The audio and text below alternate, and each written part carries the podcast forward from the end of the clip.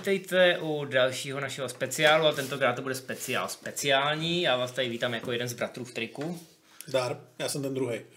Tak a myslím si, že to, že jsme si vybrali stejný triko, není náhoda a hlavně dneska se to bude velmi hodit, protože my jsme se rozhodli, jsou tady Vánoce samozřejmě, čas hezký, čas dárků, čas strávený s rodinou. To může být pro někoho problém, protože vy se sejdete takhle u té televize a teď maminka by chtěla koukat na tři hoříšky pro popelku, a vy byste chtěli koukat na novou smrtonosnou past. Nebo nejlépe nějakou starou, ne novou. No a samozřejmě je to spousta přetavání. Naštěstí holky většinou moc eh, nevydržejí a večer jdou spát, eh, aspoň teda u nás to tak vejvá, takže já u té televize potom skončím s tím tatínkem. No a vždycky přemýšlíme, co si pustíme. A samozřejmě všechny ty základní násobilky, všechny ty skály a smrtnostní zbraně a pasti, tak to už máme nakoukany.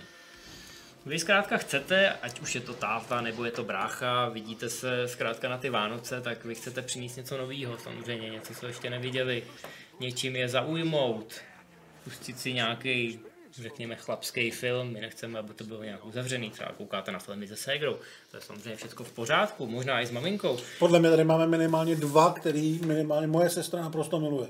No, tak zkrátka eh, chceme vám nabídnout v dnešním speciálu, který nebude jenom top 5, ale dokonce top 10, protože se vám chceme trefit do té nálady, tak vám chceme nabídnout ty filmy, který tu vánoční atmosféru podpořejí Vybírali jsme je teda relativně dlouho, protože jsme si dali nějaký různý měřítka.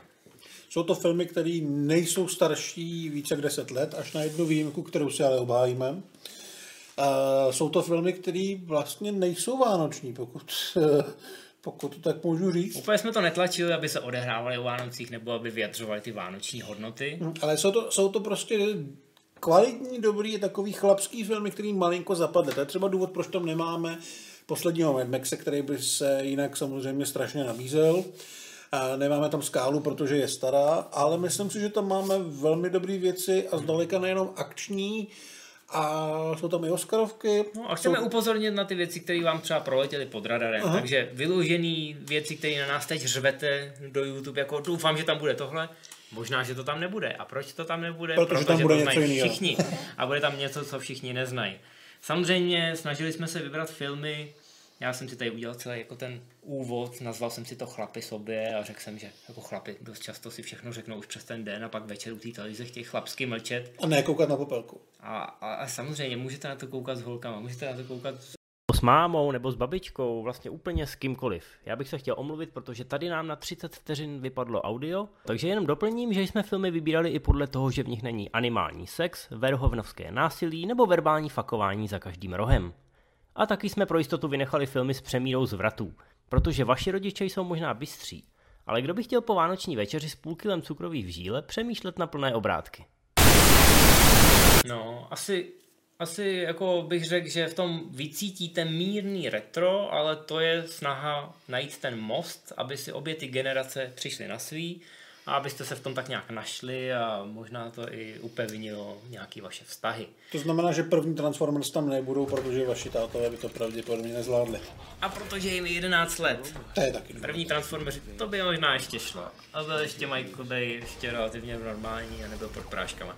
Ale už je to moc starý film, už je to retro, už je to stařešina.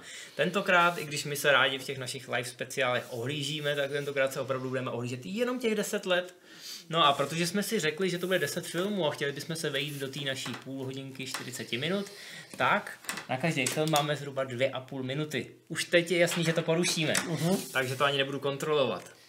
A začneme.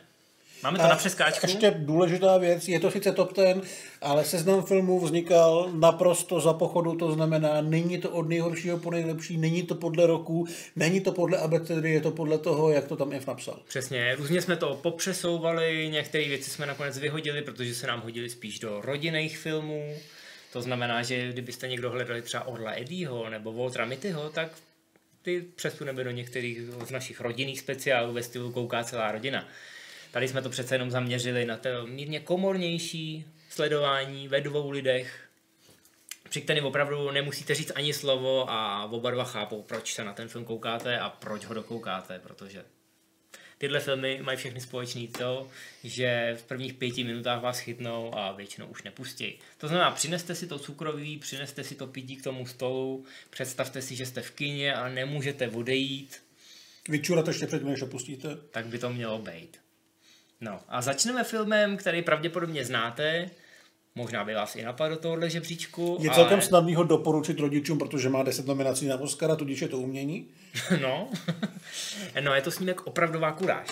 Je to western Joel na Cohenových, ve kterém září Jeff Bridges, je tam výborný demo, Matt Damon, je tam tehdy 13-letá Haley Steinfeld, která prošla castingem, ve kterém bylo, ve kterém bylo 15 000 holek, nakonec to vyhrála ona.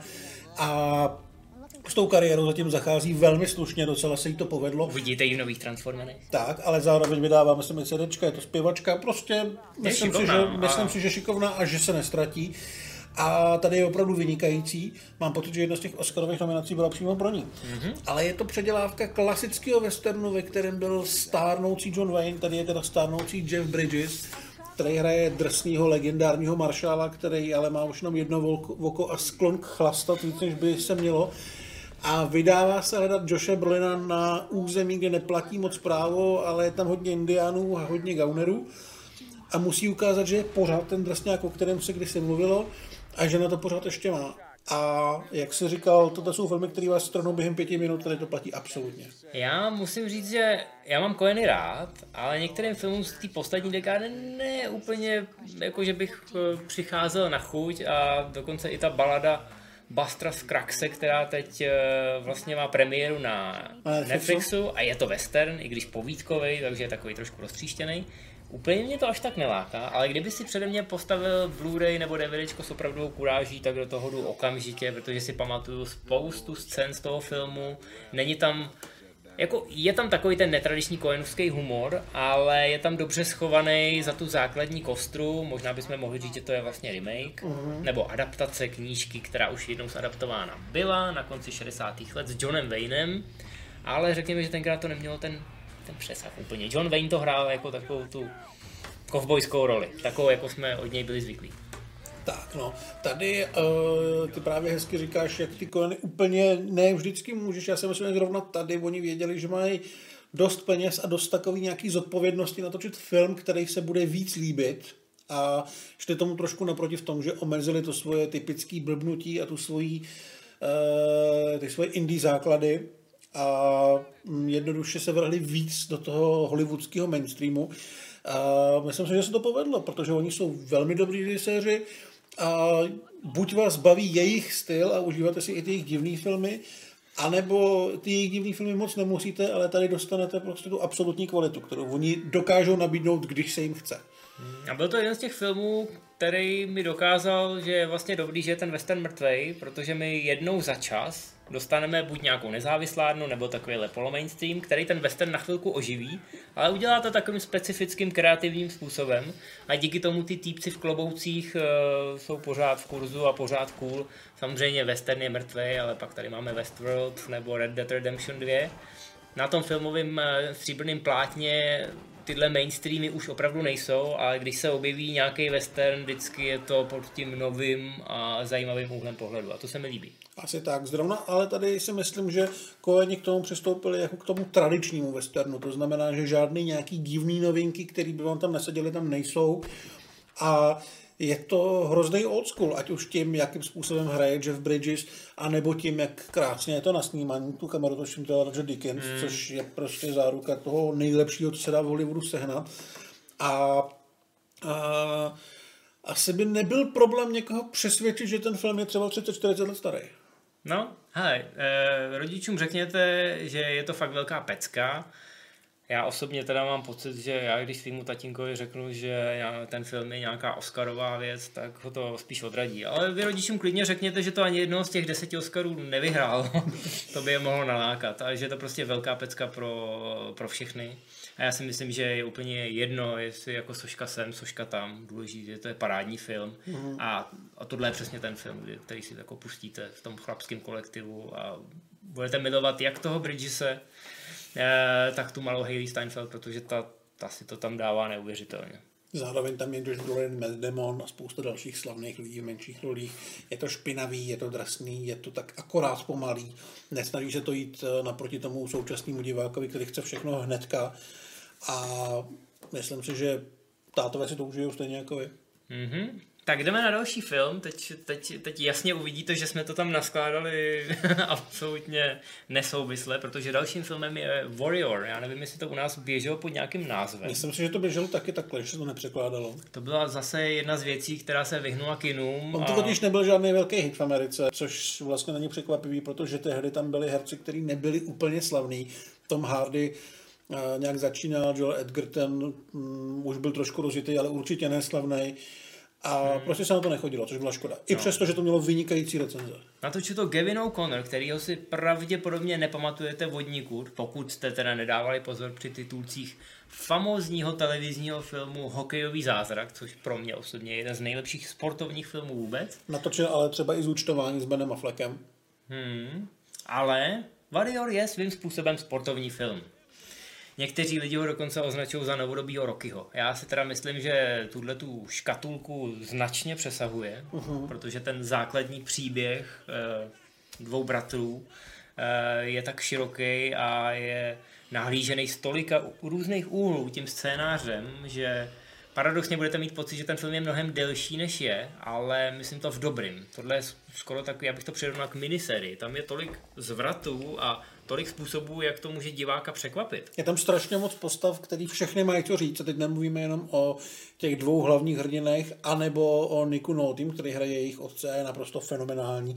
Ale i ty nejmenší lidi okolo, který pomáhají jednomu tady trénovat, dalšímu tady pomůžou dohodit nějaký kšeft nebo ho podporují na nějaký osobní rovině, tak každý dostane dost prostoru na to, aby nějakým způsobem zanechal dojem. Což se většinou v takových filmech nestává, tam to bývá jenom takový roští, tady to tak není. No a jsou tam fantastický sportovní lomeno akční scény, protože se bavíme o MMA, vlastně o zápasech v kleci, Edgerton tam hraje učitele, který... Kdysi byl trošku slavný, ale ne moc a teďka potřebuje prachy. Takže se vrací vlastně uh, zápasit, škola to samozřejmě nevidí moc ráda. Ani manželka, protože už je starý. Většina studentů mu ale fandí. No a v, v ringu vlastně při cestě za titulem se střetnou cesty tak nečekaným způsobem, že vám to tady rozhodně nebudeme spoilerovat ale je fantastický, že ten film je budovaný směrem k tomu finále, jak těma akčníma scénama, tak hlavně hlavně těma dialogama, těma interakcemi mezi postavama a jde tam nejen o ty fyzické šrámy, ale hlavně o ty psychické. Mimochodem, co se týče toho sportu, toho tréninku a těch scén, tak je tam báječně skrytá postava Franka Grilla, který ho tohle vlastně vystřelilo nahoru. A samozřejmě ten film je o tom, jak jsou dva bratři, mládí se v ringu. Asi nikoho nepřekvapí, když řekneme, že se setkají ve finále, protože tak to prostě u podobných filmů chodí. Ale až do poslední chvíle nebudete vědět, komu fandit, protože oba mají ty, eh, ty svoje osudy tak zajímavý, že se nedá říct, kdo je hodný, kdo je špatný, kdo co spletl, kdo co někde komu dluží a takovéhle věci. Takže ať už ve finále budete držet palce komukoliv, tak vlastně budete asi smutný, že, že ten druhý prohrál. No, pokaždé, když v tomhle filmu uděláte nějaký unáhlený rozhodnutí, nebo si uděláte rychlej obrázek na nějakou tu postavu, tak vás ten film klepne přes prsty za 10 nebo 20 minut a řekne vám, že svět není tak černobílej, že nic není tak jednoduchý. V tom je jeho obrovská síla, utahuje ty šrouby až do poslední minuty a ten konec to je opravdu to je vodopád, gejzír emocí, dobrých i špatných, není to úplně ten vánoční feel good film, mm. ale hodně vám to dá. No. Koukat na tohle s tátou si myslím, jako musíte si být trošku jistý, že je na to naladěný, ale myslím si, že vám to ve výsledku může dát mnohem víc než nějaká přiblblá komedie. To, že by se mohl bát toho, že to je o lidech, kteří se mlátí v kleci, není asi úplně uh úplně velký problém, protože ten film funguje hlavně na té dramatické rovině. Ty souboje jsou samozřejmě velmi dobře natočený, ale jde hlavně o ty postavy, takže kdyby to nebylo o zápasnících a bylo to o závodnících, o komkoliv jiným, kdo se musí někde s někým střetnout, kdyby to bylo o majitelích dvou nějakých e, stavarských firm, tak by to fungovalo velmi dobře. Ale tady ta fyzická Uh, ta fyzická část toho filmu tomu samozřejmě dodává ještě trošku víc té intenzity, protože ty postavy jsou samozřejmě na té úrovni, kdy si potřebují ze sebe ty traumátka vzájemně vymlátit a nejenom si to vyříkat.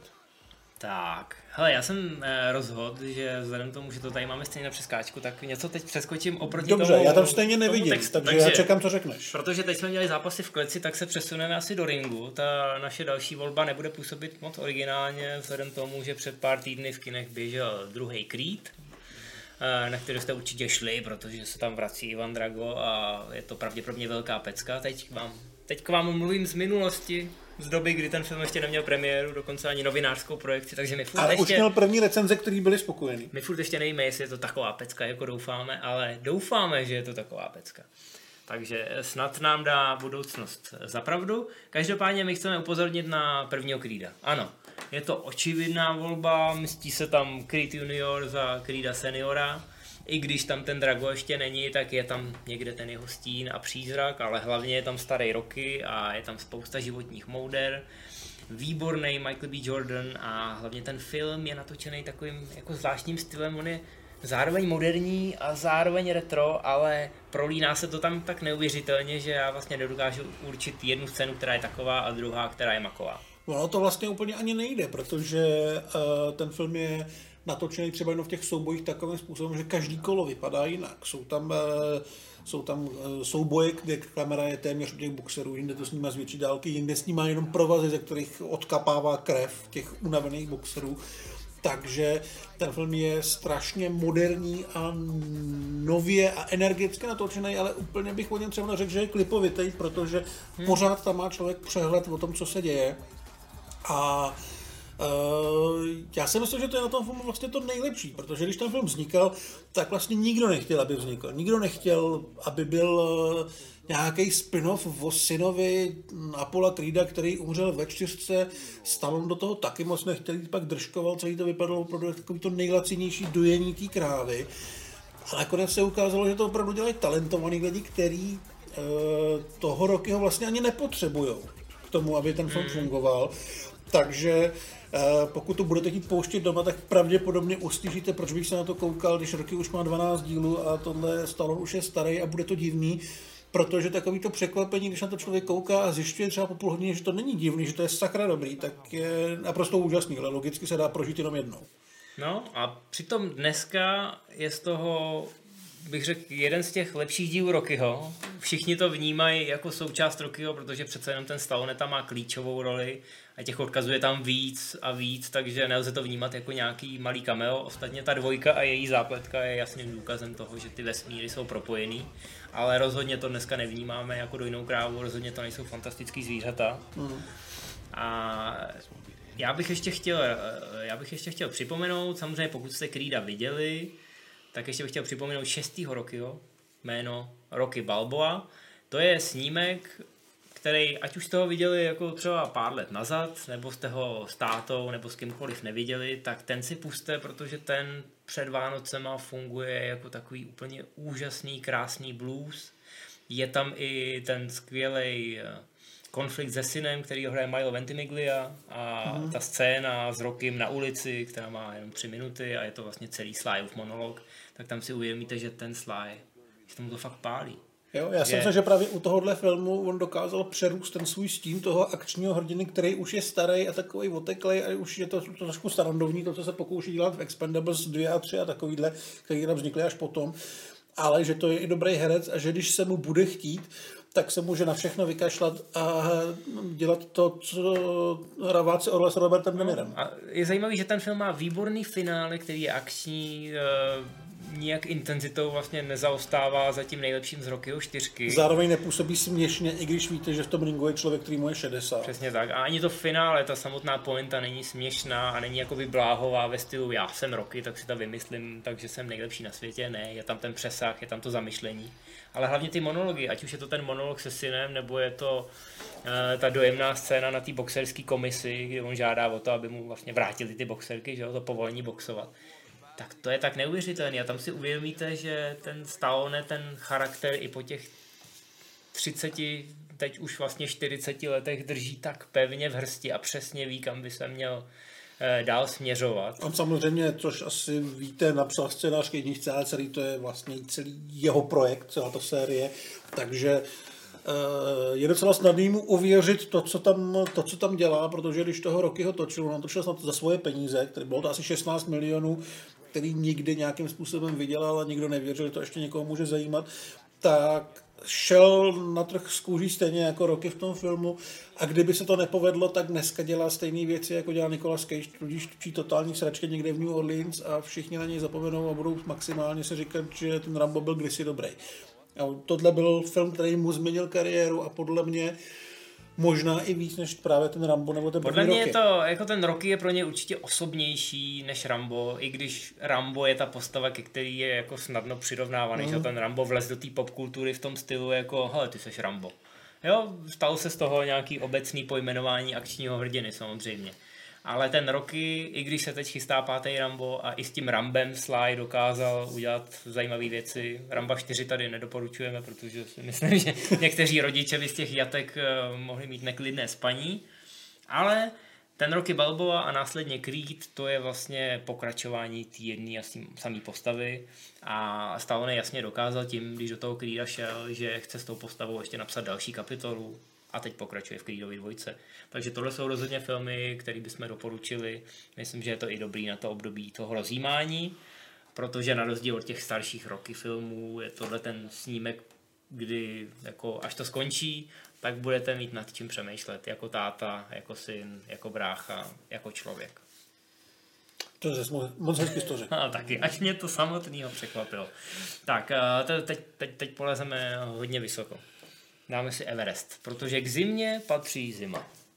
Everest je projekt, který je plný slavných herců, přičemž prakticky nikdo tam nemá hlavní roli. Všichni tam mají malinko prostoru, ale máte tam Joshe Brolina, je tam Jack Gyllenhaal, je tam Jason Clark, je tam Keira Knightley. A je tam Everest. A je tam samozřejmě Everest, který vlastně je v té hlavní roli. No, všichni ty lidi se kolem něj motají, všichni chtějí na něj vylíst nebo pomoct těm, kteří na něj lezou. A celý ten film je podle mě o tom respektu k té přírodě, který spousta těch hrdinů úplně nemá a pak dostanou strašnou ránu přímo na nos. No, tohle je volná adaptace jedné z největších tragédií na Everestu, eh, ať už jste četli knížku Johna Krakauera, nebo si to najdete na Wikipedii, tak je docela snadný zjistit, jak to dopadlo. My vám doporučujeme, abyste si to nezjišťovali, abyste si tenhle film Baltazara Kormákura půjčili, rovnou si ho pustili a zjistíte, že vám tohle frnklo pod nosem úplně šíleně. Ten je to film, škoda, ten protože... trošku zapad, je to škoda. Je to škoda, protože kdybyste ho tenkrát viděli v kinech, tak byste si mohli dojít do IMAXu, kde mm. to bylo naprosto fan. Eh, ten film vizuálně vypadá skvěle, něco z toho se točilo v základním táboře na Everestu, něco z toho je CGI, ale tak dobrý CGI, že vám stejně bude hrozná zima, až na to budete koukat. Krom a... toho je tam ten Kormákor, který je podle mě profík na natáčení s přírodou, ať už to jsou hory nebo moře. On ty drsný thrillery prostě zvládá, on je dělá jak na běžícím pásu. Dělal je doma a teď je dělá v Hollywoodu všichni mu to baštějí a on umí natáčet relativně levně, tohle teda nebyl ten případ, tady ta produkce byla trošku náročnější, ale jinak ty filmy umí natáčet dostatečně levně na to, aby na ně vždycky přišlo dost lidí a on mohl natáčet další. Našli bychom u něj v jeho uh, filmografii víc filmů, třeba Kontraband, uh-huh. ten byl parádní, ale ten Everest, tam je ten souboj toho člověka s tou přírodou, a tam je to koncentrovaný chlapáctví. Já si myslím, že to, to je fantazie, že když se na to podíváte, tak budete motivovaný, abyste vylezli do schodů nebo na nějaký strom, než ho uříznete a dáte si ho do obýváku.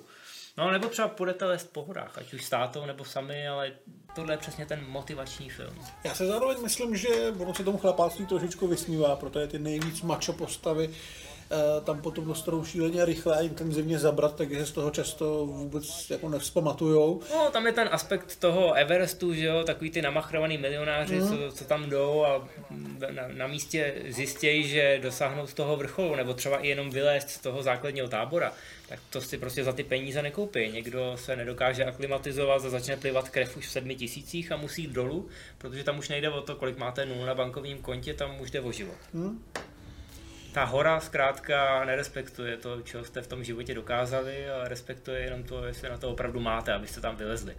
A to je fantastický poselství. Dejte si Everestu. Tak, co tady máme dál? Já jsem tady nějaký věci přeskočil. Ano, Železná srdce. Fury. To je film od Davida Ayera a jestli jste viděli nějaký film Davida Ayera, tak to je, on točí prostě ty filmy, ve kterých jsou všichni hrozně namachrovaný, občas i víc, než by měly být. Občas je to potom bolí. Občas je to bolí. Ne vždycky ty lidi namachrovaný dopadnou úplně nejlíp. Mohli bychom vzpomenout na Patrolu, která je z Los Angeles a zase budeme mluvit, Jake Gyllenhaal je tam naprosto fantastický s Michaelem Peňou. Málem jsme to sem dali, ale řekli jsme si, že ten film je možná až příliš agresivně a novátorsky natočený. Je takový svůj hodně a ta kamera je tam taková neklidná a netradiční takže ne úplně každému by to mohlo sedět, ale jestli máte, jestli máte eh, rodiče nebo bráchu, který jako je do těch, do těch novějších eh, filmařských řemesel a do trošku ostřejší mluvy, protože se to odehrává samozřejmě v policejním prostředí a oni bojují proti gangům v LA, takže tam se občas hodně střílí, ať už olovo nebo hlášky. To by vám mohlo vyhovovat. Nicméně my se vrátíme do druhé světové, do prostředí, který bylo, myslím, taky dost chlapský. Uh, Brad Pitt šéfuje tanku uh, spojeneckých vojsk. Uh, jsme už na konci války. A vlastně tam se říká, že všichni už jsou v takové lehké euforii, ale ty, co jsou na tom bojišti, vědí, že to nejhorší teprve přijde, protože Němci teďka teprve začnou bránit svoji domovinu, takže to bude ještě mnohem horší. No, je to, ta, je to ta, to zvíře zatažený nebo Zatlačený zatlačený do... toho kouta, že? tak v tu chvíli se nejvíc brání a nejvíc kolem sebe kope. Zároveň ty hrdinové v tom tanku jsou spolu už pěkných pár měsíců, možná vlastně i let a už jim z toho lehce hrabe, už uh, vlastně ani nedovedou spolu normálně mluvit. Všichni jsou, jak se řekl, strašně macho, strašně si věří, strašně si neužívají ten adrenalin, ale nějak se jako by přizpůsobili tomu, že ho mít musí, protože jim jde každou chvilku o život. Zvlášť, když Němci vytáhnou tygry, což jsou tanky, které ty americký slova přejíždějí. A uh, myslím si, že to Fury vlastně tu válku pojalo jenom jako takovej uh, mm, takový šílený nakopnutí, že ty lidi tam fakt jenom jako jsou a tlačej se dopředu s tím, že vidí, že můžou každou chvilku umřít, ale už jsou v té fázi, že jim to je jedno, že o tom nepřemýšlej, že už se všichni do noční míry zbláznili. A proto je to pro mě jedna z nejoblíbenějších aerovek, protože zatímco, když on točí filmy jako třeba Sabotáž, mm. tak všechny ty postavy tam fungují tak jako, že jsou takový nervózní, že se snaží ze sebe vysypat ty hlášky, urvat si ten kus toho prostoru před tou kamerou a působí to křečovitě. Kdežto za tý druhý světový, tam je spousta skvělých věcí na tomhle filmu, který to samotný prostředí do jistý míry kryje a do jistý míry z nich dělá normální věci. To, co by si si v normálním akčním filmu považoval, že je to taková křeč a že se ten Iron možná snaží trošku moc, tak to tady není, protože tady nemusíte přecházet z dialogu do akční scény. Tady jako je to válka. Válka je jedna velká akční scéna. Ta válka není hezká. Tady nejde o to, že se všech blíží nějaká velká bitva, ale všichni jsou schovaní a snaží se zaútočit z boku nebo ze strany, kde nikdo není, takže ty akční scény vlastně ani nejsou moc akční. Většinou to je hmm. prostě jenom nějaký velký napadení a kdo přežije, ten má kliku. Ale může to přijít kdykoliv a v tom Přesně je to, skla, jako to, že přiletí, přiletí nějaká střela nebo se ozve ofenzíva uprostřed dialogu, to je naprosto přirozený. No a co se týče herců, to, že tady všichni, všichni působí nějak eraticky, zkratkovitě, takový trošku magoři, už to Matěj říkal, válka dělá z lidí magory, dokonce i z Magora, jako je LaBeouf v té jeho uh, fázi kariéry, kdy hraje samý Magory, tak tady to přesně, perfektně sedne jak prdel na hrnec. Mě osobně tam teda nejvíc baví John Berntal, který hraje toho největšího drsňáka, ale zároveň se tam pro sebe ukradne tu nejvíc emotivní scénu, kdy se v něm probudí že ten člověk, který mu dojde, v jakém pekle je a že v něm nechce umřít a že chce domů a že by to vlastně asi z jiných okolností nebo v jiné době mohl být normální, dobrý, sympatický člověk, ale tady je prostě zlej, protože je v tom nejzlejším světě. Hmm, pak tam máme Breda Pitta, který nepůsobí unaveně jako v některých jiných rolích, ale hmm. tak trošku zádumčivě a protože je to šéf té posádky, tak to naprosto báječně sedí. Je tady Michael Peňa, který už jsme zmínili u té patroly, takže s ním pracoval uh, Ayer opakovaně. No a ten casting to je jedna šťastná, uh, to je jeden šťastný tah vedle druhýho. Ten Logan Lerman, který jinak nehraje příliš hmm. dobře, tak tady toho vyukaného kluka, který uh, vlastně přišel rovnou z výcvikového tábora. Takový Wayne Ryan. No, no, do první linie a vůbec neví co a jak a na rozdíl od těch ostatních ještě má trošku jako morální problém s tím třeba někoho zastřelit, tak eh, je tady velmi dobrý. No, takže obsazení perfektní, je to krásně natočený, stálo to slušný peníze i díky tomu, že tam hraje Brad Pitt, takže děkujeme Brede. A ty akční scény, a líbí se mi u těch akčních scén zvukový design. Ve chvíli, kdy začnou na ten tank střílet, tak opravdu nejen, že ty kulky vidíte v takovém jako supervizuálním podání, to, co ne vždycky je v těch hollywoodských filmech, že vidíte jenom ty šlehající e, plameny, ale je to tam krásně všechno slyšet, každý zásah, každý úder, je to správně brutální, protože je to erko, Zkrátka je to ten válečný film, který už se moc netočí. A jasně, když to měl premiéru, spousta lidí nad tím mávla rukou, že jako dobrý, ale ne skvělý. Ale myslím si, že teď s odstupem pár let si uvědomujeme, že tyhle filmy se fakt netočí často. Asi tak. Tady je teda trošku jako úsměvný to, že když to šlo do kin, tak Ayer řekl, že nenatočil válečný film pro vašeho fotra, ale já myslím, že vašemu fotrovi se to líbit bude. No, ale já ani nevím, jako kolik už jsme probrali filmů, nicméně, protože jsme správní chlapy, tak jdeme na správní chlapy. Uh, myslím si, že Buddy Movie tady být musí. To jsou ideální filmy na takovýhle koukání se s uh, otcem, s bratrem nebo s nějakým velmi blízkým kamarádem. Ale pravděpodobně všechny ty klasický už jste viděli. Tak, posledního skauta, smrtonosný zbraně, to všechno asi všichni znají. Ale správní chlapi jsou vlastně ještě furt docela čerstvou záležitostí. Eh, v kinech to nebyl žádný velký úspěch, ten film vznikl čistě proto, že Shane Black a producent Joel Silver mají tyhle filmy rádi a pomohli je stvořit. Takže se na to moc nechodilo, navíc má to takový uh, má to 90s feeling, to se atmosféry, ale odehrává se to v 70. letech, takže na těch plagátech a fotkách to bylo možná příliš divný na to, aby se z toho prostě stal hit. Navíc Ryan Gosling a Russell Crowe, ačkoliv tam jsou super, tak jako pár od jak živa připadali divný, jo, ale... Je to netradiční prostě párování, no. Prostě jim to jde. A Shane Black tyhle věci umí. Shane Black vymyslel smrtonosnou zbraň i toho posledního skauta, takže tady dostanete přesně to, co od něj máte rádi. To znamená dva silný charaktery, který uh, hrajou dobrý herci, který umějí na sebe se naladit. A Russell Crowe tady hraje takový už trošku uh, obtlouslejšího uh, vymahače, Ryan Gosling soukromýho detektiva, který se hnedka v první scéně pořeže a musí chodit se sádrou a je to takový hňub ale zároveň to je velmi drsný, velmi vtipný, jsou tam i dojemné momenty, Uh, má to chytře vymyšlený celý ten příběh o tom, kdo je hodný, kdo je zlej. Je tam, pár, je tam pár tripových scén tak, a no. možná to dohromady nedává úplně logický smysl, když se nad tím zamyslíte, ale já radím, abyste se nad tím zas tak moc nezamýšleli. Tohle je tak. film, který je jako ta atmosférovka, tak byl i pojatý. Uh, Shane Black debitoval tehdy uh, taky buddy movie Kiss Kiss Bang Bang, ale ten je trošku progresivnější. A trošku vážnější bych řekl asi. A víc indie.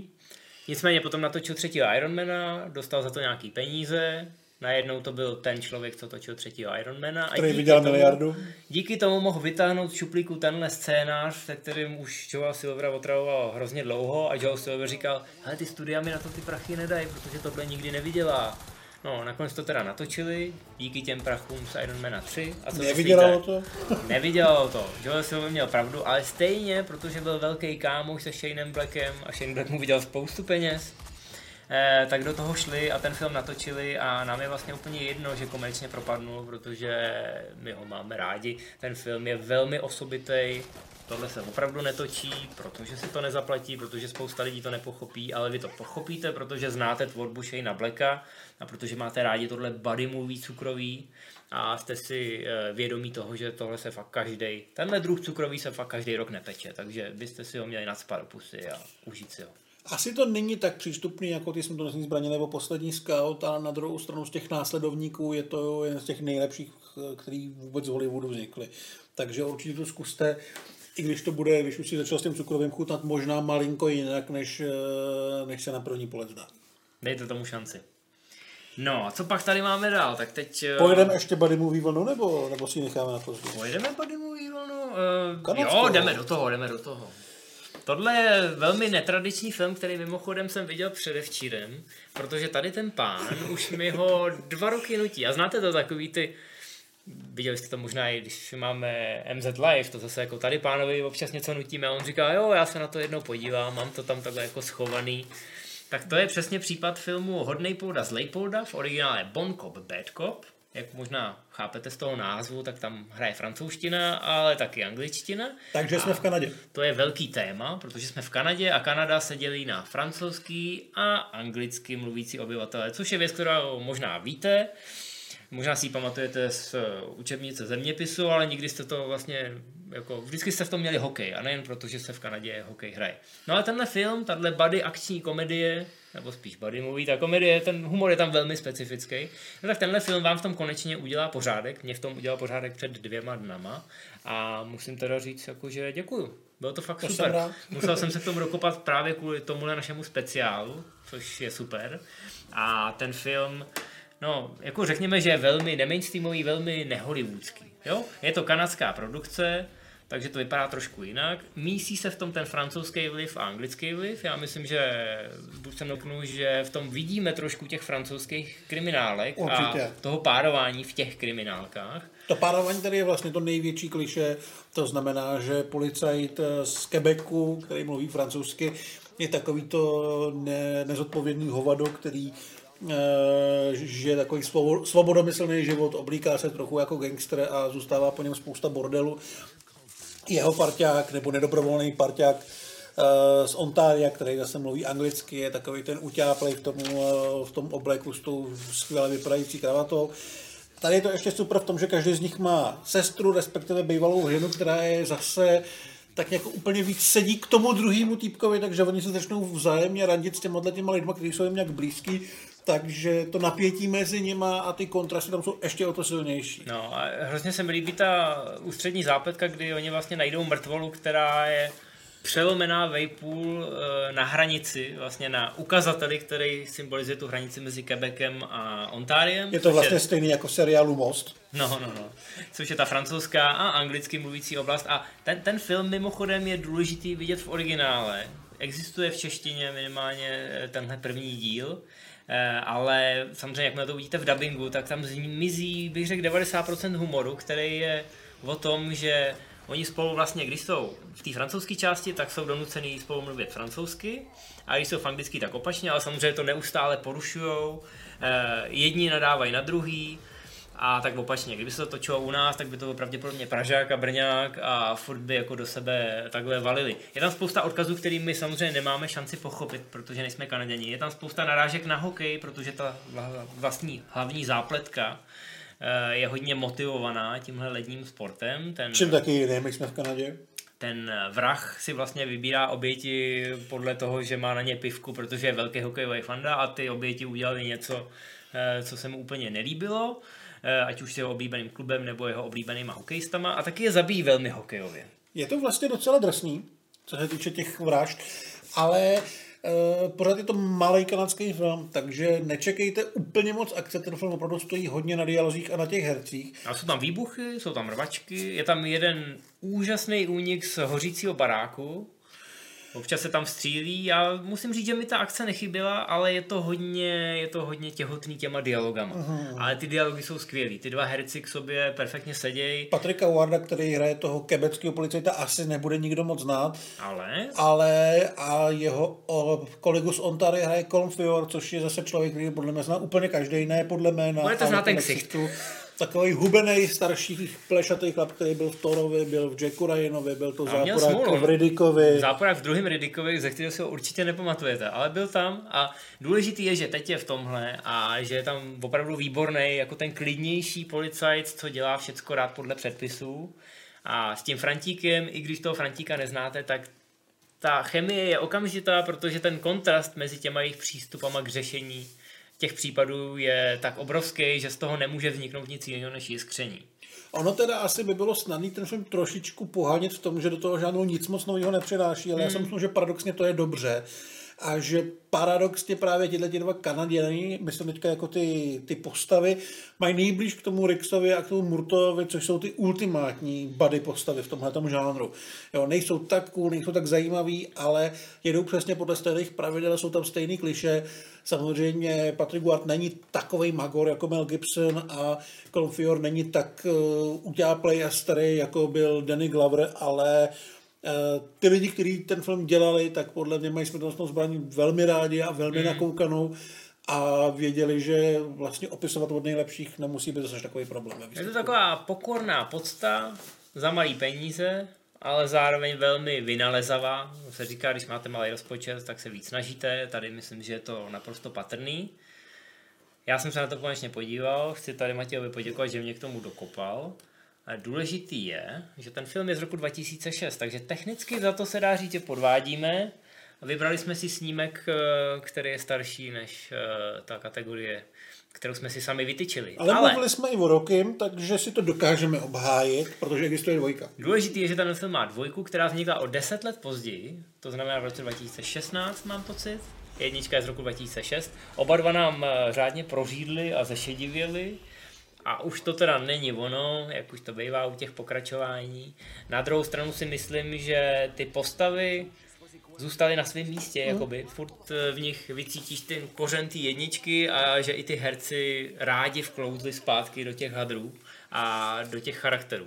Takže i když ta dvojka není zas tak super, obě jsou na Netflixu mimochodem, Určitě, když říkáš, není zase tak super, radši si ji určitě puste, než třeba uh, ten pokus o buddy movie, ve kterém byl Bruce Willis a Tracy Morgan a točil mm. to chudák Kevin Smith. Rozhodně, no. rozhodně. A, a hlavně tady, když, eh, jak říkám, kdybyste si to třeba pustili na tom Netflixu, tak jakmile dokoukáte tu dvoj, jedničku, tak ono vám to tu dvojku pravděpodobně nabídne.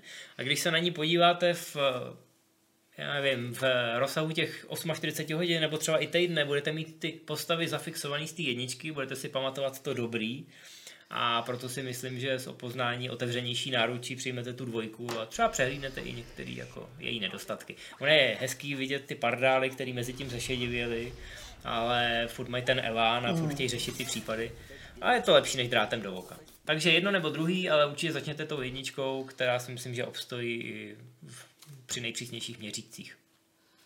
Tak, a teď jak jsme to popřeskákali, tak já no, vůbec zase... nevím, co jsme dělali. no, ne, neboj, neboj to.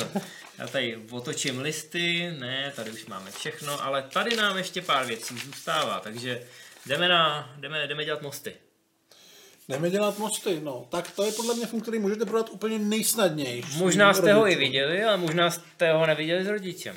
Každopádně máme tam Toma Hankse a Stevena Spielberga, totiž to nejlepší z obou světů. Jde o moc špionů samozřejmě, špionážní drama docela čerstvý, nevzniklo to zas tak dávno, takže existuje šance, že jste s tím ještě rodiče neseznámili. A absolutně není důvod eh, váhat, protože tohle je ten správný Spielberg, to je ten Spielberg v té nejlepší formě, který dokáže kombinovat to napínavý, ale zároveň být přitom i hravej. To, co jsme vždycky milovali na všech Indiana Jonesech, tak myslím si, že stopový množství toho je i tady a je to podpořený skvělýma hercem. Je to podpořený skvělým hercem a podle mě i velmi dobrým scénářem, protože ten film není jenom o tom, že uh, Tom Hanks musí nějakým způsobem vyměnit zajatého sovětského špiona za sestřeleného američana, nebo spadnuvšího američana. A mm, je to o tom, že on bojuje sám se sebou, boje s celou tou společností, která ho z nějakých důvodů má za Eh, naprosto amorálního a zlýho člověka, přitom on je ten dokonalý prototyp toho kladného amerického hrdiny. Myslím si, že takovouhle roli by hrál někdo jako James Stewart nebo někdo takový před lety. A ten film má vlastně tři takové pasáže, které jsou svým způsobem uzavřený, ale všema vás samozřejmě provází ten Tom Hanks, který nemůže říct navenek tolik, kolik vy toho jako diváci víte a musí bojovat s věcmi, za který vlastně úplně nemůže. A je to hrozně napínavý a celý ten jednoduchý závěr, kdy to vlastně všechno do sebe dokonale zapadne, strašný zadosti učinění. No a zmínit musíme samozřejmě Marka Rylance, který dostal za tu roli naprosto zaslouženě Oscara. Steven Spielberg řekl, že od tohohle filmu bude ve všech jeho filmech hrát Mark Rylance, zatím to drží, myslím. Nejsem si jistý, jestli byl The Post, ale... No, rozhodně byl v Ready Player One, což je skvělý film, který bychom určitě taky doporučili, ale nevím, jestli vaši rodiče tu virtuální realitu úplně Já bych ho nedoporučil, ale už bych o tom nechtěl mluvit fajn. Ale Mark Rylance tady byl úplně skvělý a ten film celý i vzhledem k tomu, kdy měl premiéru, tak měl takový punc Oscarovky, ale zároveň to byl ten Spielberg a bylo, uh-huh. bylo vidět, že ho ten příběh oslovil a že si hrozně moc užil tu jeho adaptaci, že chtěl, aby se tohle dostalo na stříbrný plátna a aby si lidi ten příběh, i když je volně inspirovaný a místama je to třeba trošku změněný, tak aby se dostal k co nejširšímu publiku. Natáčelo se v dobovém New Yorku, natáčelo se v Berlíně, taky dobovým, samozřejmě to na, narafičili.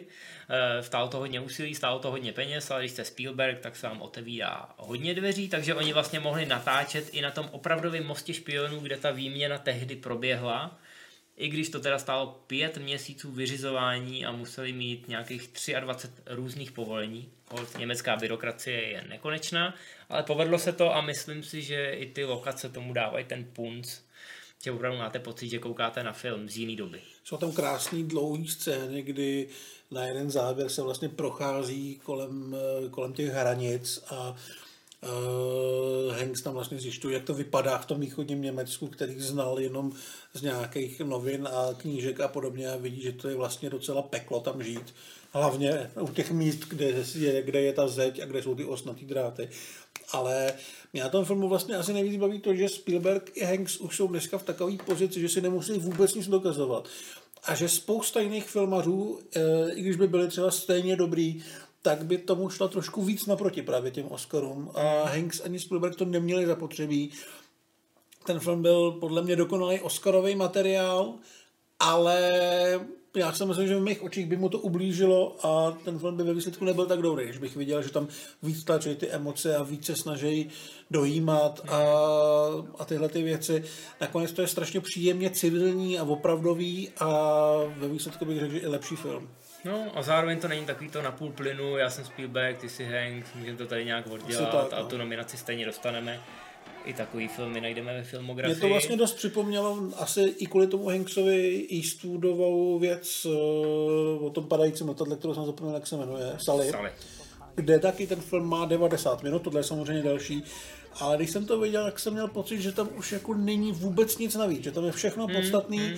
a že ten film je primárně zábavný příběh. No, jo. a tohle je takový trošku víc rozmáhlý. Tohle je samozřejmě trošku rozmáhlejší a větší. Je to ten Spielberg v té formě, mm, do které už možná někteří ani nečekali, že se zase dostane. Takže pokud eh, vaši rodiče mají rádi třeba Spielbergovy klasiky, ty, ty klasické filmy z 80. a 90. let, tak tohle je vlastně jeden z nich. Hmm, určitě. tak, no. Ještě tady máme dva filmy. Začneme nezastavitelným, což to je film, který já myslím, že z redakce jsem byl jediný, kdo ho ocenil na první dobro. ty, nám teď, ty nám teď připomínáš to, že na Moviezone, když se člověk podívá do hodnocení redaktorů, eh, tak se tam samozřejmě vidět ty čísla, je tam vidět i moje sedmička. Ano, je hrozně snadný koukat na tenhle film Tonyho Scotta jako na klon nebezpečné rychlosti, kde místo autobusu je vlak, který je doslova utržený ze řetězu. Přesně tak, Denzel Washington a Chris Pine tady musí zastavit vlak, který má asi čtvrt kilometru a táhne za sebou vagony s chemickým odpadem a nikdo ho neřídí, takže se promění v raketu. No a na konci, když ho nikdo nezastaví, tak vyjede do takové zatáčky, co nejde vybrat a narazí, protože proč ne, tak narazí do nějakých uh, jakoby věží, ve kterých je benzín, takže celé město vybuchne. A všichni víme, že se to nestane, protože tyhle dva jsou tady, aby tomu zabránili. A právě Washington a Chris Pine, tak tyhle tuctový záplece vlejvají krev do žile. je v takové té formě toho opravdu starého chlapa, ono se tam vlastně i řeší to, že je starý a že už ho nic moc jako nečeká a Pine paradoxně mladý kluk, který má přijít a nahradit eh, jeho nebo jeho kamarády v té práci, takže si moc nerozumějí. Ale ten jejich vztah je právě takový otcovský a synovský. Washington je fakt docela jako nepříjemný v tom filmu. No a potřebuje se trochu otrkat. No, je takový takový zlej na něj a dává mu sežrat všechny ty chyby a všechny ty věci, co mu nejdou. Ale a je super, že v té první půlce ten film má velmi střízlivou stopáž a hraje to hodně pro něj. Není tam tolik herců a v té první půlce opravdu sledujete, jak se tyhle dva charaktery otrkávají, jsou ve vlaku, což není ten utržený vlak, k tomu se dostaneme až později, ale vlastně jako jedou si tu svoji šichtu a jenom si tak povídají a vy postupně zjišťujete, co je den za zač, postupně zjišťujete, že ten Chris Pine není jenom takový ten namachrovaný mladý frajírek, co má tátu na důležitém postu, ale že mu to vlastně docela pálí a že je tam ne kvůli tátovi, ale navzdory tátovi a ve chvíli, kdy vám na těch postavách začne pořádně záležet, tak tam vlítne ten vlak a tyhle dva si řeknou teda dobře, vyhrneme si rukávy a pojedeme to zachránit. Je to ale opravdu jenom o tom, že se pokouší zastavit ten vlak, je to velmi jednoduchý film. Ale já si myslím, že Tony Scott byl vždycky strašně dobrý v tom, že dokázal tyhle ty jednoduchý akční scénáře rozšířit, eh, co se týče toho světa. Pokud si pamatujete Nepřítele státu a nebo Crimson Tide a tyhle ty věci, nikdy to není jenom o těch hrdinech, který mají splnit ten úkol, ale je to hodně o těch lidech okolo, který furt někam musí telefonovat a něco zajišťovat. To tady přesně funguje, že se jim povede uh, udělat z toho napínavou podívanou, která trvá vlastně strašně dlouho. Já mám pocit, že Washington a Pine se o tom vlaku dozvědějí až dost pozdě, že do té hmm. doby se ho pokouší zastavit někdo jiný. Mezi tím tam je Rosario Dawson, která je ve filmu asi 15 minut, ale přesně hraje tu postavu, která furt někam telefonuje a vy s ní máte to, tu konexi, protože mm. ona spojuje ty správný lidi, kteří jako s tím můžou něco jo. udělat, ignoruje ty šéfy, kteří to chtějí nějakým způsobem eh, zatajit. No a když je nakonec potká, protože Rosario Dawson je v pořád opravdu na tom telefonu a až úplně na konci v tom finále potká tyhle dva, no tak máte pocit, že se konečně sešli ty starý známí, který přes ten telefon si vybudovali vztah během hmm. necelých nějakých 100 minut. Ale právě tahle ta věc podle mě tomu filmu strašně pomáhá v tom, že kdyby se hodinu a půl zastavoval vlak a prostě jim to nešlo, tak to podle mě bude nuda. Tady hmm se to podstatný děje opravdu až v poslední třetině, ale mezi tím to ta nuda není, protože se dějou úplně jiné věci, které samozřejmě eh, ve výsledku nejsou důležité, protože ten vlak se nepovede zastavit tím, že se po něm střílí a podobné věci, ale je to šíleně našlapaný. A obrovská výhoda podle mě toho filmu je, já jsem se to strašně užil, když jsem to viděl ne v kyně, ale viděl jsem to na velkém plátně s dobrým zvukem. Eh, ten film opravdu působí jako něco těžkotonážního, něco obrovského, protože ty vlaky mají desítky tun, vlastně stovky tun má, když to za sebou táhne ty vagóny a když se to řítí na člověka na tom plátně, tak je to velmi nepříjemný a intenzivní pocit. Mám pocit, že dokonce v upoutávkách je to i nastříhaný, takže tam nějaká volčička stojí, je kolem ní klid a najednou no, kolem ní a mhm. člověk se vyloženě lekne. Jo, já no, jsem ten vlak je vlastně i já jsem sám, žádnýho, sám o sebe postava, je to ten bubák. Já jsem u žádného filmu necítil takovou sílu toho, že se tam že se tam valí něco obrovského a těžkého a že zastavit to nebude žádná sranda. Oni se vlastně nepohybují v nějakých rychlostech hmm. 100 km za hodinu. No jasně, ale, ale jako, má nebezpečný náklad, jo. těžký náklad, protože je tam hodně těch vagónů. A jít po jeho střeše, což Segal dělá ve dvojce přepadení vlastně pořád, není vůbec žádná prda.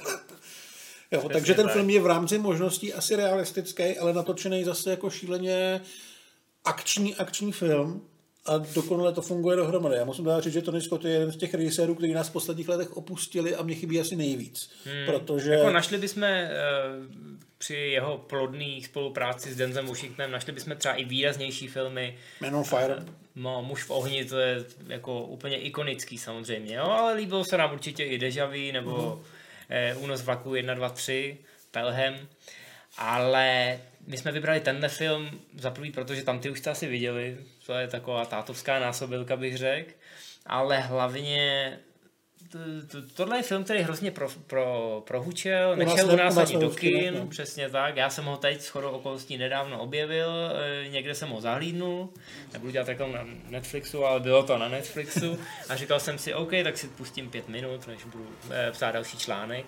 No a tohle je přesně ten film, kdy si pustíte pět minut a pak najednou zjistíte, že jste na konci. Jo, to je nezastavitelný film, který neuvěřitelně uhání. Je šíleně intenzivní. Vy opravdu, s výjimkou toho, kdyby se vám chtěl opravdu intenzivně močit, tak podle mě z toho gauče nevstanete, abyste si došli pro pití nebo pro jídlo, protože nebudete chtít to pauznout, protože ten vlak nejde zastavit. Opravdu. A v tom je ten film fantastický, jak říkám, to obsazení a ta rádoby otcovská linka, to už je jenom ten bonus. Zároveň taková normálnost, co se týče u těch, eh, těch postav, jo? Mm. že tam eh, no, samozřejmě ten... dojde na nějaký výbuchy a takovéhle věci, ale furt to celý působí jako takový civilní film, že tam není no, uh, akce pro akci vyloženě. Všechny ty kladné postavy jsou v podstatě takový jako ten blue collar, že jo, hmm. jako ta... Ty dělňasové. Ty dělňasové, co jako mají selský rozum, tím dokážou vyřešit každý problém, jsou hodný, obětaví a vlastně to působí svým způsobem i jako taková podstatě pracovníkům od železnice, těm, těm správným, asi ne těm českým. Ale kdyby, kdyby něco takového vzniklo teda jako v Čechách, jo, tak to, to, bych, to bych čuměl. To bych čuměl. No, nicméně, my už se blížíme do finále a kdo se podívá tady na ty hodinky, tak ví, že vše je ztraceno, protože rozhodně jsme nevěnovali dvě a půl minuty každému filmu, ale já myslím, že nám to můžete odpustit. No a vše je ztraceno, to je zároveň titul našeho posledního desátého filmu. Já fakt doufám, že jsme na nějaký nezapomněli a nezjistím, až skončíme, že... Tak to pro lidi a řeknu, o co jde. Ale ty řekni zápletko a já to prohlídnu. Je to film, ve kterém Robert Redford se plaví sám, což je samozřejmě taktická chyba po moři a jeho loď nabourá do kontejneru, který asi kdysi, kdysi spadl z nějaký lodi a udělá mu do té lodi díru. Takže on se začne pomalinku potápět, přijde o rádio a pokouší se zachránit se život a to je vlastně všechno, to je celá ta zápletka. Ten film je jenom o tom, jak, jakým způsobem přežít na moři a dostat se třeba někam, kde by ho mohl někdo zachránit. Scénář měl 30 stránek a mám pocit, že Robert Redford přímo na kameru tam vůbec nic neřekne. No chvilku tam mluví do toho rádia, který nefunguje, ale jinak uh, monology ani dialogy tam nejsou. Já to v tom filmu právě považuji za tu nejsilnější a nejlepší věc. on jak hraje opravdu starého chlapa a zkušenýho, tak mě strašně baví, že on nepanikaří, že on prostě najde tu díru a no, tak ji musíme zalepit. Radio nefunguje, no tak já s ním zkusím vylíst nahoru na ten, na ten stožár nebo stěžen, nebo co to je. A pak na to čumí a říká, to je sakra vysoko, to se mi fakt nebude chtít. Ale všechno naprosto s klidem absolutního profíka, který ví, že jakmile ztratí hlavu, tak je asi vše ztraceno. Takže je strašně cool vlastně v tom, jak mu ubíhá ten čas a vyloženě člověk ví, jak mu ten čas ubíhá, jak ta loď a loď jde pomalinku ke dnu, jak už najednou nemůže do nějakých těch částí té lodi, protože je to příliš zatopený, ale on je furt úplně v pohodě a naprosto pragmaticky bojuje o ten svůj krk. A až se stárneme, eh, chceme být eh, Robert Redford. Je, super je, jak se s tím člověkem můžete identifikovat, pokud tam máte velký sebevědomí.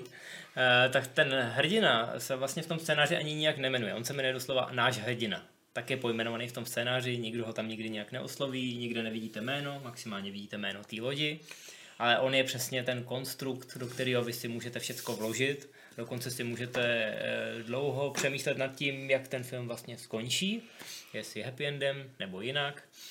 Eh, celý se to natáčelo mimochodem v té obří vodní nádrži, kde točil James Cameron Titanic. A Robert Redford říkal, že to teda jako bylo intenzivní natáčení, protože oni tam jako sypali tam na něj vodu 30 eh, dní v kuse. Samozřejmě takže... tam dojde na scéně, kdy, se, kdy, začne, kdy začne bouře uprostřed moře, což není žádná sranda, když ta loď není, no. je bez díry. A vlastně to, co vidíte, to je Robert Redford šplhající hmm. někam, něco dělající. Uh, experti jachtaři říkali, že ten film je realistický, že to všechno, co se v něm stalo, by se klidně mohlo stát a že tohle je řešení, ke kterému by přistoupili oni.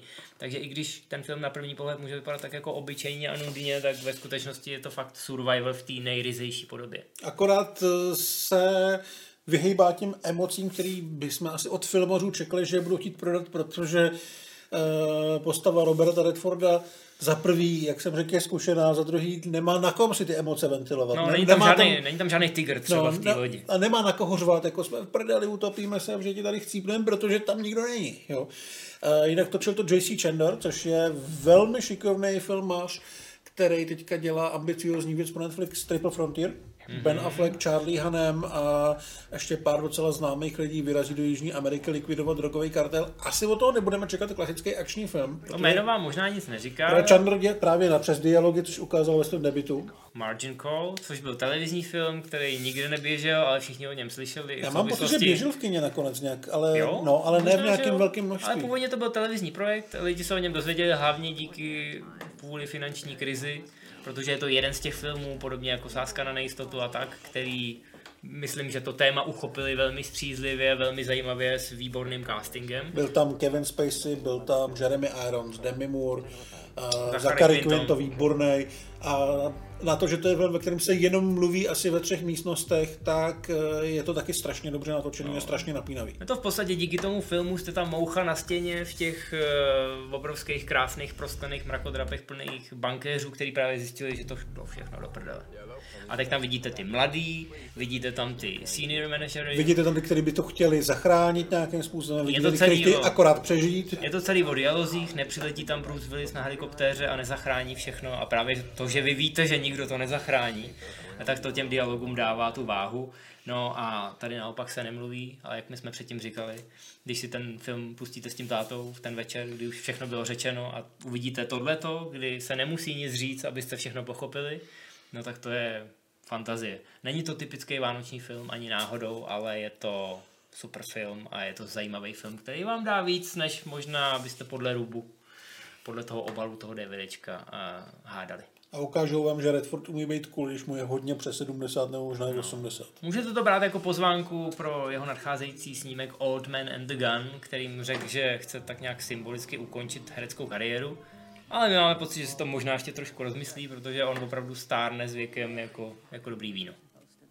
Tak to je 10 typů na filmy, který, je 10, spočítal jsem to. Jo, který jo. si můžete pustit o Vánocích s tátou, s bráchou nebo s někým podobným ale myslím si, že si je můžete pustit úplně kdykoliv, protože všechny jsou dobrý. Vychutnáte si je i sami, ale zároveň si myslím, že všechny fungují víc jako nějaký společný prožitek. A žánrově to bylo poměrně pestrý, takže doufáme, že se vyberete. No, snažili jsme se nepůsobit jako ty magoři, co tam nasázejí 10, 80 bromancí, i když nějaká tam asi je. Ale doufáme, že si vyberete. Napište nám do komentářů, jak moc jsme se vám trefili do noty a my se na vás budeme samozřejmě těšit příští rok. Napište kdy... nám, napište nám, čím se vás překvapilo, co jste si pustili díky tomu, že jsme vám to doporučili, protože já jsem na to zvědavý. No a tyhle speciály a výběry chceme právě dělat i v roce 2019, takže dejte nám vědět, jak se vám tenhle styl líbí. My tím chceme občas prokládat ty naše klasické monotématické ohlídnutí a bude toho víc a víc, protože těch nápadů máme opravdu hodně. Takže tak se mějte, eh, hodně štěstí do nového roku a zachovejte nám přízeň. Mějte Čau. se, užijte si to a zdar.